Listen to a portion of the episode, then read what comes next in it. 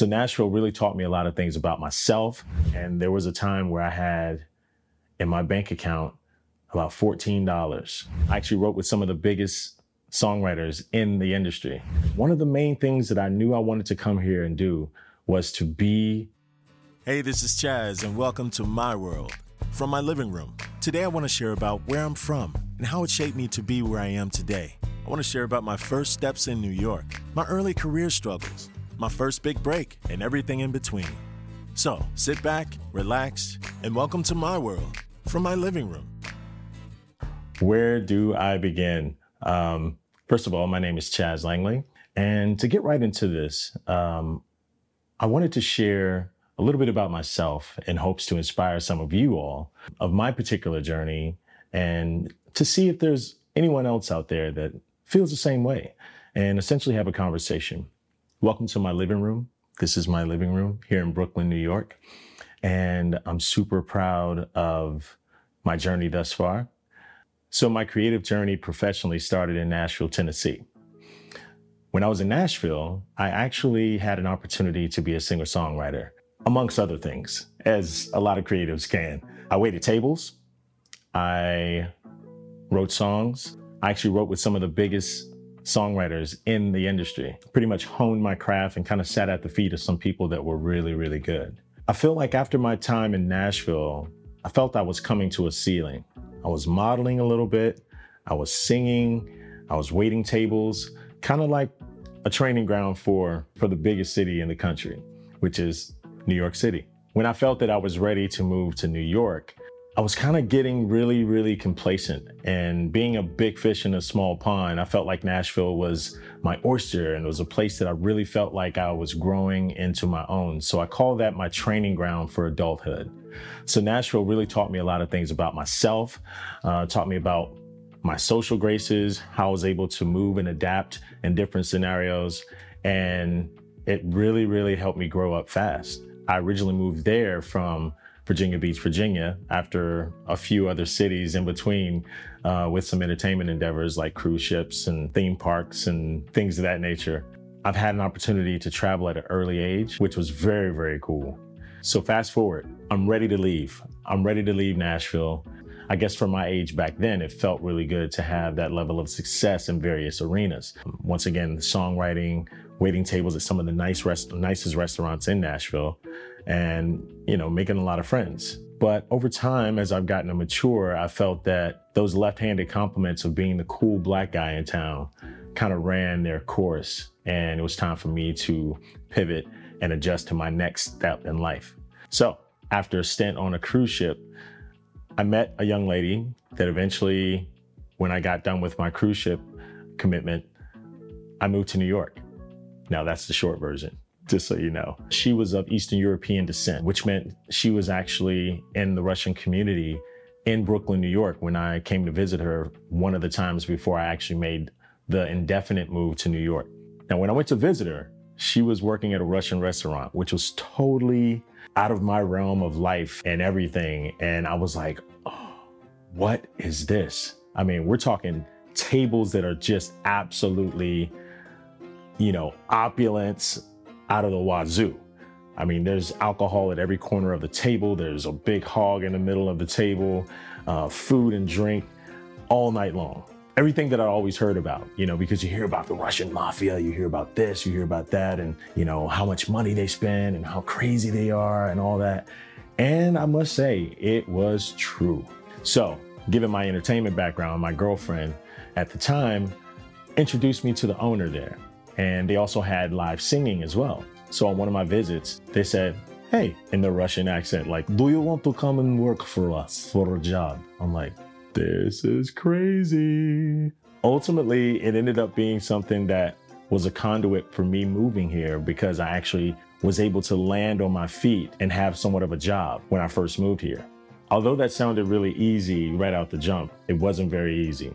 So my first few months of moving to New York, I lived with my cousin up in Washington Heights. Now, if you know Washington Heights and if you know New York, that's the upper west side of New York. Now, mind you, this new job is South Brooklyn. So by train, it takes about an hour and a half, almost two hours every night. And we're talking late nights because the Russians party till like two in the morning. So I didn't get home at times till like five in the morning at times. Now, I was only working on the weekends, thankfully. And during the course of the week, I'd be hustling and trying to find uh, another way to make ends meet.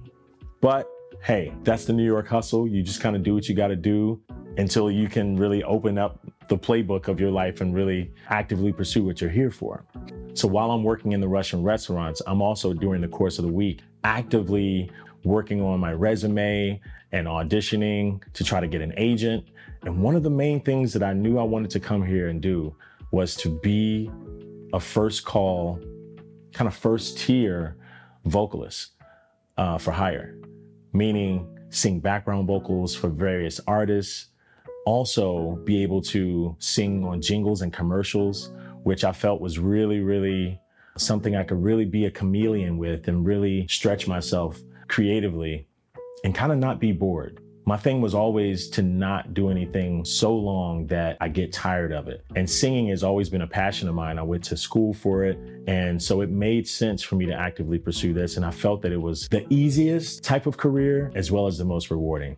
Because I came here with the notion that you record for like a half hour and you make a lot of money with residuals. Like that was the game plan. Okay, I'm moving to New York. I'm gonna become a first tier vocalist. I'm gonna sing on all these commercials. I'm gonna live a great life in New York. I'm not gonna do the same way that everybody else. I heard about everybody else's struggles. No, I'm going to the front of the line. I'm gonna do this. Not quite. So, three months on my cousin's couch, I finally get a call back. I get a call back from VAM Nation, and Val Morris is the actual president of the company. Now, to say this was one of those New York movie moments, I mean, I felt all the vibes, and the offices was near Times Square.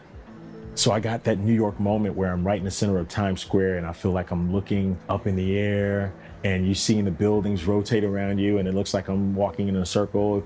You know what I'm talking about. I don't know what it's called, but tell me in the comments what it is. Anyway, so I had this whole moment where I'm like, oh my God, I'm going in for my first meeting.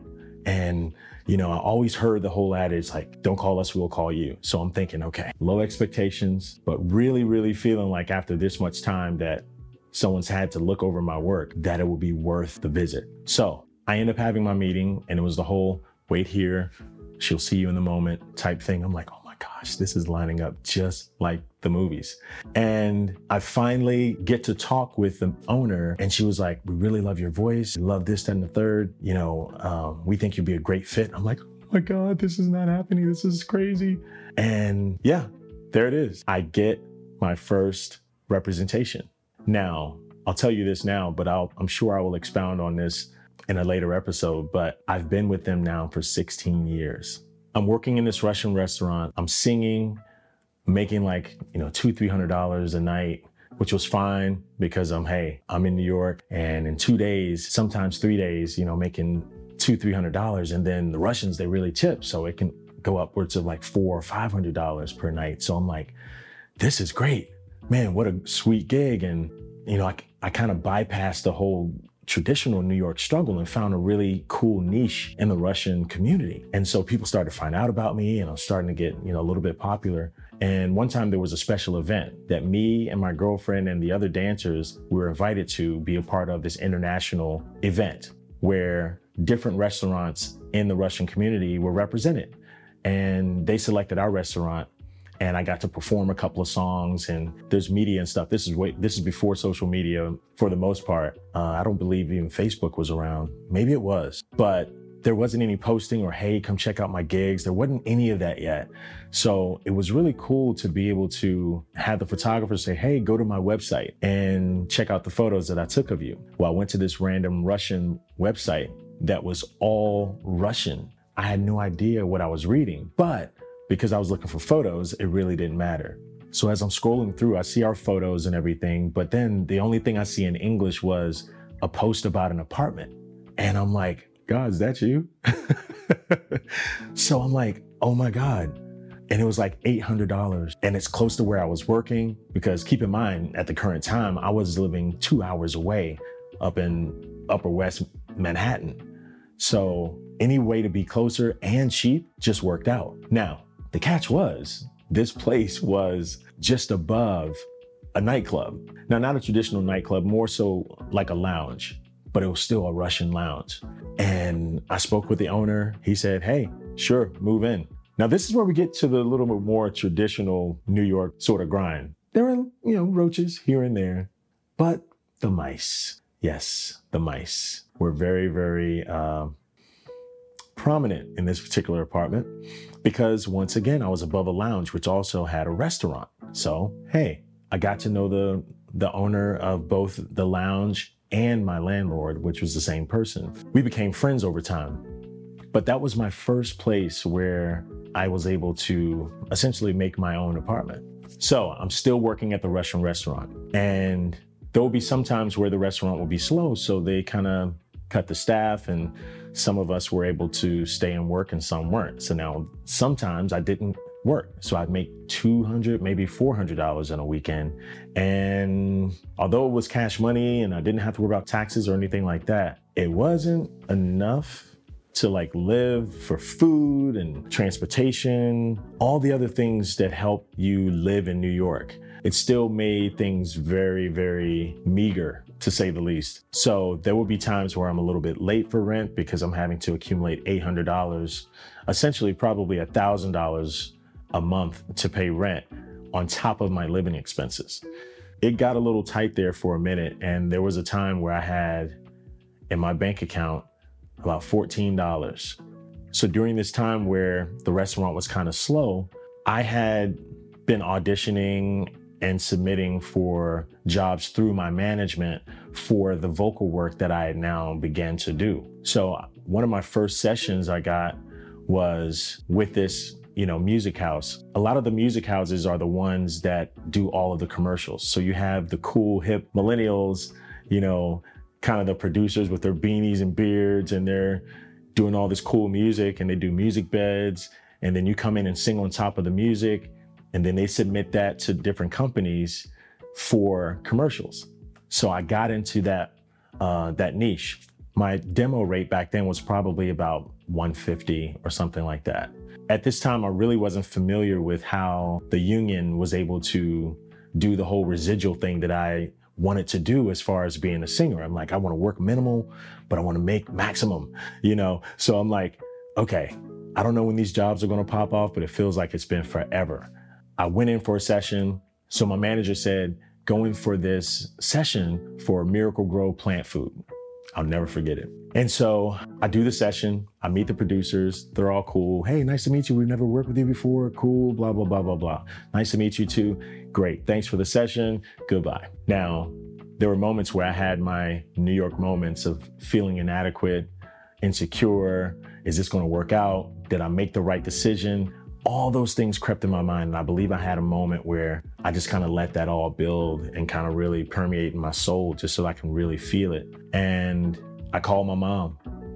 My mom is the center of my universe. She's amazing, but she cares about her son. So one of the things she told me when I called her, essentially just kind of, you know, this New York struggle, the grind is real and this, you know, the hustle is real and all those sort of phrases. And she was like, as a good mom would, good black mom would.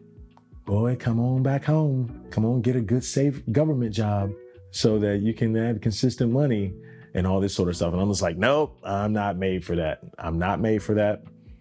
You know, that's fine. I mean, she said it in love. She wasn't saying that I was irresponsible and all this sort of stuff. She just really was like, she cared, you know, how I felt. But her answer and her elixir was to come and get a safe job. I'm sure a lot of you guys can relate to that. So uh, I said, no, no, I'll be all right. But I need a ticket to get back home because I want to come see the family and kind of get some homegrown love, especially in the midst of me kind of moving to New York by myself and just really embracing that new challenge in my life. And so I went home. Uh, I'll never forget it. And, you know, mom cooked her, you know, favorite foods that I loved growing up and everything. And it was beautiful you know, there was a moment where I felt like, you know, breaking down, but I didn't. I wanted to show her I was strong just so she wouldn't worry too much. But I got to admit, uh, you know, I'm going home empty handed because my family is not affluent at all. So it's not, it wasn't a matter of like, oh, they're going to give me some money to hold me over. Nah, that's not my situation. So I came back home knowing that I was coming back to the grind and the struggle and and all that sort of stuff. And not really having very high hopes. And the way that our mailing system was with the building, because the building and my apartment was attached. So there was one door that all the mail slid into.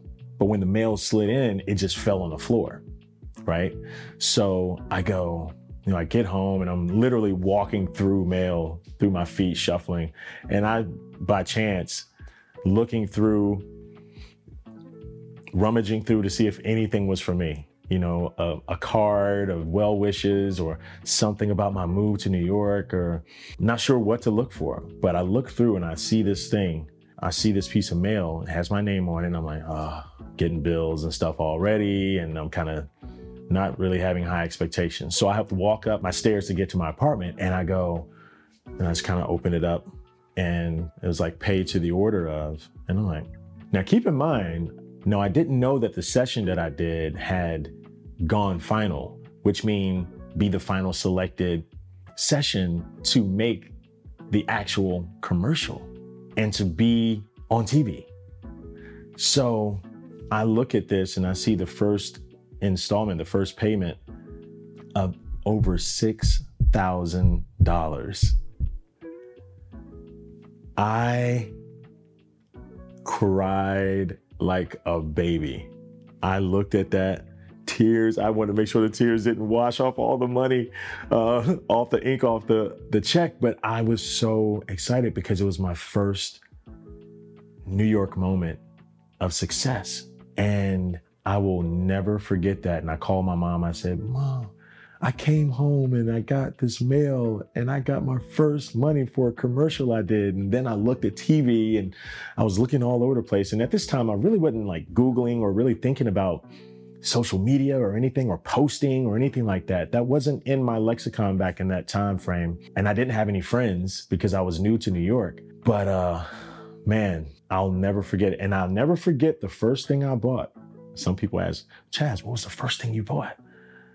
I bought studio equipment because one of the things that I felt like being in a competitive city full of amazingly talented singers and performers, I'm not going to be the best of any of them. But my best ability was my availability. And I knew that buying a studio would be the ticket to the freedom that I wanted as far as being accessible for those opportunities, especially after getting my first taste.